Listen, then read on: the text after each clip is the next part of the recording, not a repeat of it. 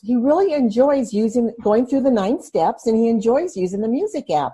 Yes. Can you just share a little bit about what you've seen with him enjoying the tutoring and also enjoying to read now? Yeah, that is that still uh it kind of just takes my breath away and is so almost shocking to me when I catch him just reading casually.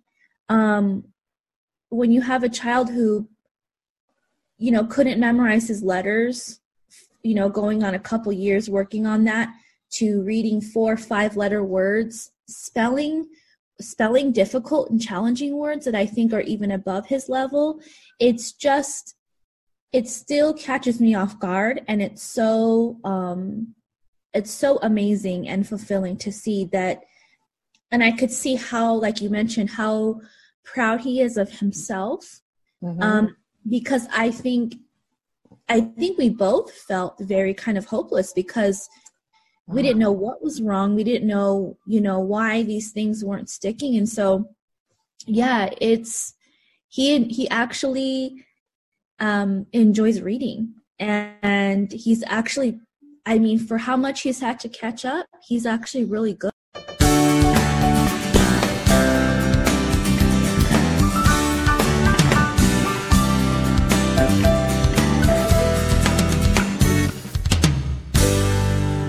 I'm Dr. Marianne Cintron, founder of Step by Step Dyslexia Solutions.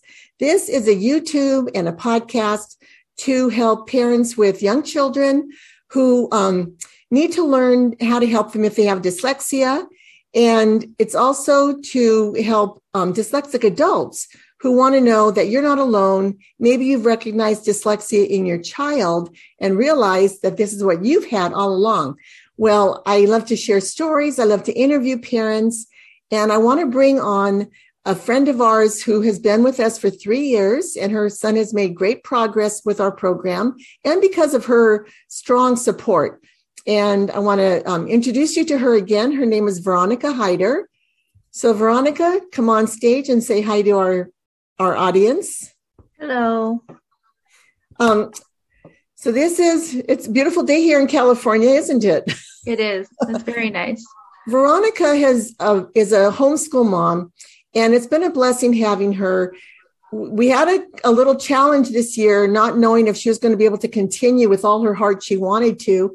And fortunately, we received a scholarship. Somebody matched what the charter school was paying. And so we're able to have Cruz in another year.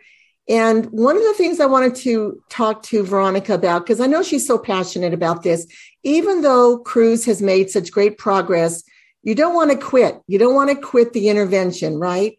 Right. Talk to us a little bit about that. Yeah. So, um, going back to where he started, um, that's what sticks out to me the most is where he would be if he had not received this very specific uh, intervention for his dyslexia. Um, going from that point to where I'm at now, I can really see full circle the value in this intervention in that had he not received this, he wouldn't have been able to read. I mean, I don't know, I can't say for certain, where he would be with you know i don't think he would be as literate as he is now. Um and i think about how that would have impacted all of his other academic areas. Um reading and you know just that phonetic awareness and um, spelling that is a foundation to be able to do all your other subjects. If you can't read you don't understand language and you have those processing issues, um, it makes learning all of the other subjects 10 times harder. Um, so, you know, being where we're at now and reaping the benefits of him being such a strong reader now, he went from being not being able, you know, to uh, it was so bad that he could not um, say, remember his letter sounds, you know, A says A, B says B, um, to now being a very, very strong, gifted reader, um, I it it's very scary for me to think that or sad i should say that there's a lot of other kids in that same situation right now who for many reasons have not been able to get this kind of help. Um, i think that the reason why we chose to continue even though he is a strong reader is that um, you know having dyslexia um, it presents challenges that i feel like regular curriculum, regular schools don't know how to help and assist. Um, it's very specialized, this curriculum we're using with you. And I feel like as long as we can uh, continue to build upon that, I don't think we should um, just stop because he, he he grasp he can grasp it. I think that as as far as he can go and as much support as he can get can only benefit him um, because you know school gets more challenging as you get older and get into higher grades and there's so much more to it too i think outside of just knowing how to read i think it's understanding what you're reading you know the spelling and how language works that i think can only benefit him as he gets into these more difficult uh, levels, you know, higher up, the higher grade levels. So um, that's yeah. so true. I've had parents ask me, Will my child be able to read in three months? Will my child get rid of this dyslexia? I mean, I've had questions asked, and I keep going back to the science that says if a student is in an intervention program, and this is when it's four or five days a week, mm-hmm. and we're retraining the brain, the language center on the left side will look the same as a non dyslexic student when there's an MRI done. Mm-hmm. And I know this from other training, other programs that I've taught and the data with those programs. And so with our added component of music, I, you know, kids can use the music or not use the music. We've seen accelerated um, success with the music, but some mm-hmm. students don't want to use the music, and that's okay. We're mm-hmm. still training the brain to let the left side be the dominant mm-hmm. language center. Mm-hmm. Now you have other kids and you have a young one who, who's just growing fast. Mm-hmm. Um, and I know Cruz used to think his little kindergarten sister was smarter than him. Now, yes. And now no. she's getting older. How do you juggle juggle your priorities with your family and being a homeschool mom? Um, you know, I kind of have always had a slogan um, in being a mom of of multiple children, having four, uh, being a stay at home mom, and then venturing into homeschooling. Um, I just, I try to approach everything with major on the major and minor on the minors.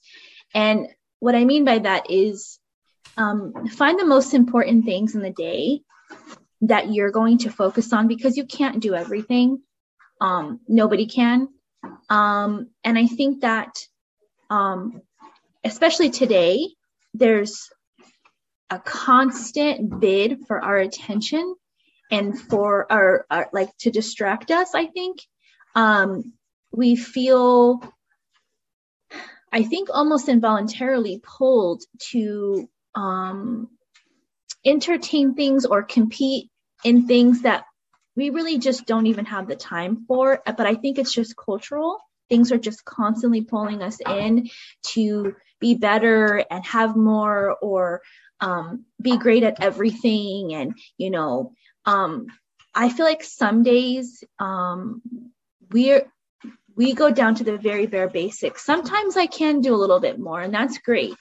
But um, i don't beat myself up if you know the house isn't perfect or um, you know we sometimes do takeout for dinner or you know um, i feel like if if I have created a, a, a healthy, safe environment for my kids, you know, um, if we're treating each other kindly, that's a big thing. That's a major in the house because I think mm-hmm. from that, everything else flows from that, just being loving. Um, I think uh, prioritizing in myself and in each of my kids what are the most important things to get done that day and anything else is extra so um just being confident in those core things, whatever those core things are for you as a mother, um, as long as you know that you're staying true to that, uh, I feel like you um, you gain a lot of peace about the decisions you've made. And for me, that's being a homeschooling mom of four, and um, you know, it's it's a battle. well, what are the ages of your kids so that our audience can relate? Um, I have my youngest daughter, she's seven, about to be eight. Um, the next one is Cruz, my son, he's 10. Uh, the next one is Sienna, she's 13, my daughter. And then my eldest is uh, 15, my son. So we have seven to 15. And are are your oldest kid, older two kids supportive with the younger two? yes, and that's that's the thing. Going back to those those core major things is that I've really tried to cultivate as much as I can um, a loving home and supportive.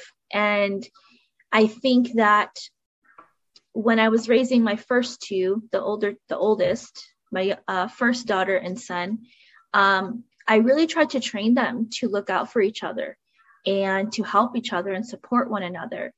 And then when the next two came along, um, it kind of effortlessly flowed because the the older two, you know, had I raised them, you know, a certain way, and so I had almost two other little helpers to help me, you know, train these these next two younger ones, and they're very very supportive. Um, especially with Cruz, um, you know, in the beginning of his this journey with um, getting his uh, dyslexia addressed. And, you know, at that time, there was also a lot of behavioral issues um, that went along with it. I think there was a lot of frustration and not being able to get these concepts. Um, and we made sure that when there was a victory that we went crazy, you know, we would celebrate. And so the kids very much, I say, that makes my job easier in that they are each other's um, cheerleaders and best friends. That's that neat. makes yeah. One of the things we talk about is I've heard parents say our home used to be a battlefield and now we all get along. So we like we say we turn the home from a battlefield to a playground. Yeah. And definitely. I think your your situation is very similar to that, correct? Yeah. Yeah, I um yeah.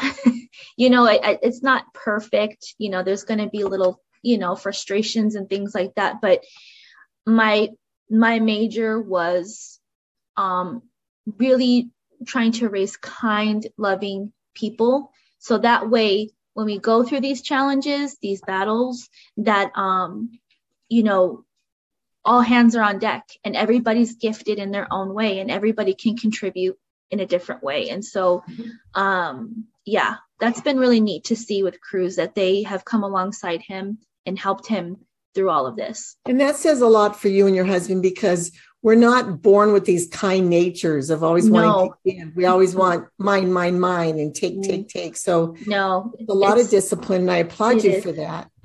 Thank you. It is not. No, it's not how we. Even myself, I have to yeah. constantly address that in myself too. Me too. Yeah. so, what would you say to parents who are struggling with really wanting to homeschool their children? They just don't know where to get started or they're just they don't have confidence in themselves as being able to homeschool their children. Yeah um i very much relate to that. I was in that same place i think was it like four five years ago we decided to homeschool when my eldest was in third grade.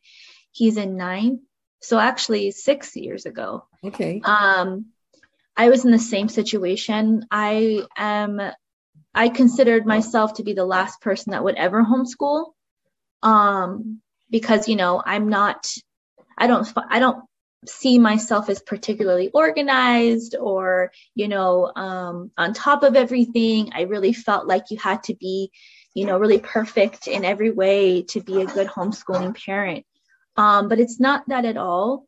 Um, I think that if the biggest, I think, advice I could give to a parent that's considering it is that you have to take your mind out of what you see public school, the brick and mortar system as. Like, that's not what homeschooling is. So if you're thinking that you have to replicate the public school system in your home, well, then yes, you're going to fail because you, you're not a public school. You're one person, right? In your own home. Mm-hmm. So, um, I think there is sacrifice. Yes. There's, um, you know, there's pros to everything public school, homeschool.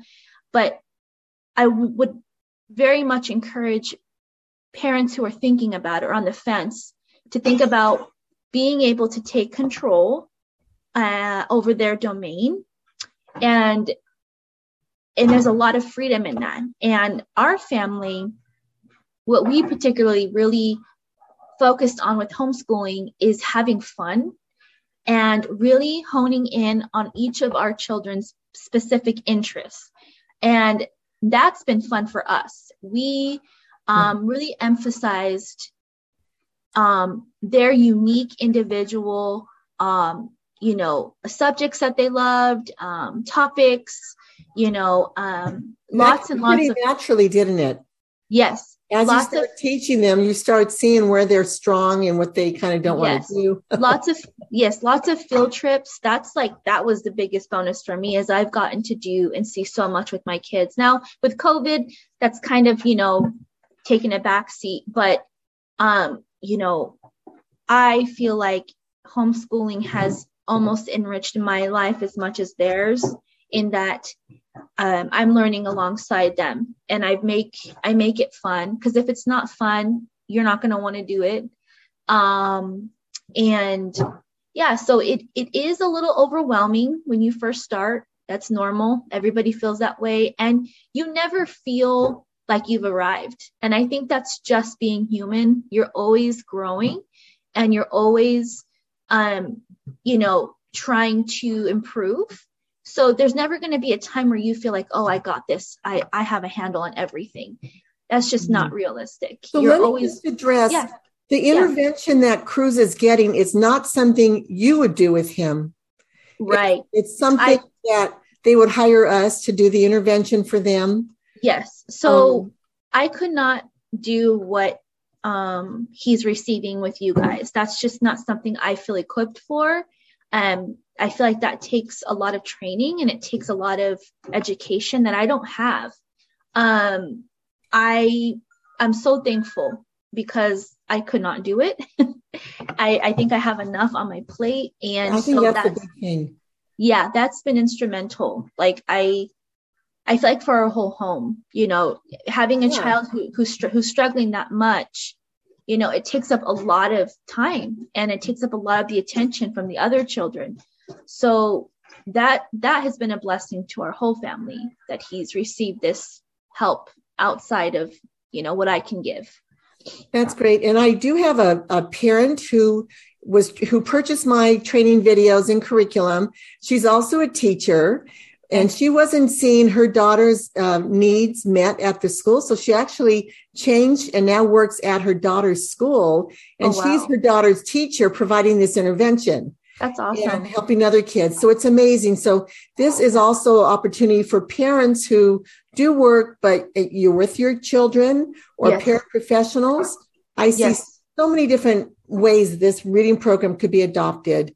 But I think it's got to go through the homeschool, the parents, because there's yes. so much um, in the public school where they, you know, their their hands are so tied in so many ways, or right. their, their tutors aren't, teachers aren't trained, and right. Um, they just yeah. don't even want to seem to go there. So my yeah. heart really is going out to the homeschool moms right now. Yeah, yeah. There's a lot of there's a lot of needs, and you know, um, I think that, you know, the public school, it definitely serves a place and a purpose for a lot of kids.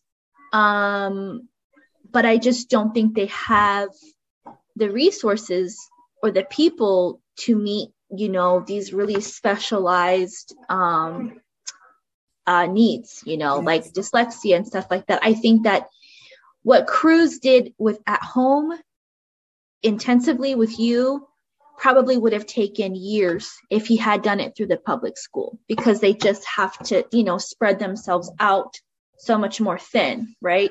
Yeah. Um, so that's something that I I often think about is just how much he was able to um, accomplish because we pushed for that minimum of three three to five days a week of that was key in my opinion. Yeah. That was key. I know it's harder with COVID. Three times yes. is really taxing yeah. on the on the children, but yeah, three times is amazing. Yeah. Um, we're going to go ahead and wrap this up because okay. um, I know our, our, listeners will tune in for 15, about 15 to 30 minutes is how yeah. But what would you like to um, say as a final close to the moms out there? Um, I think if, if there's moms out there who have children that are, you know, struggling and they don't feel like they're getting the help um, that they need from their school, um, definitely look into um, other options. Uh, speak to somebody like Marianne. Um, that that that changed my life. I like I said, I, I repeat myself like a broken record. I kind of shudder when I think of where where Cruz and my whole family would be had we not met you and linked up mm-hmm. and mm. given Cruz that specific uh, inter- intervention.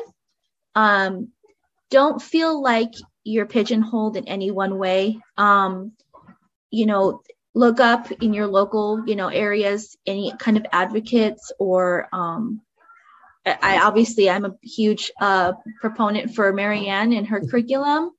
Um, you know, but do don't don't feel like you have to take what the school says as you know the golden rule. Um, you do have options, mm-hmm. and it is it is scary. It's overwhelming, but um, it'll it'll work out. Okay. Thank you. I just want to remind the audience we are a 501c3 nonprofit organization. I want to thank you so much for tuning in. Thank you, Veronica, for your time today. Thank and you. I hope you all have a blessed day. Bye bye now. Bye.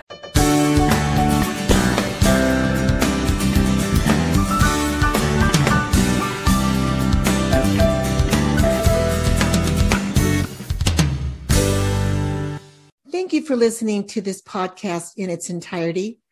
If what we shared today has inspired you, would you please visit our website, dyslexia-solutions.com and consider making a donation so that we can keep these podcasts going. Also, please subscribe to our channel and find me on, on Instagram, Marianne Cintron. Thank you again for tuning in and may God bless you.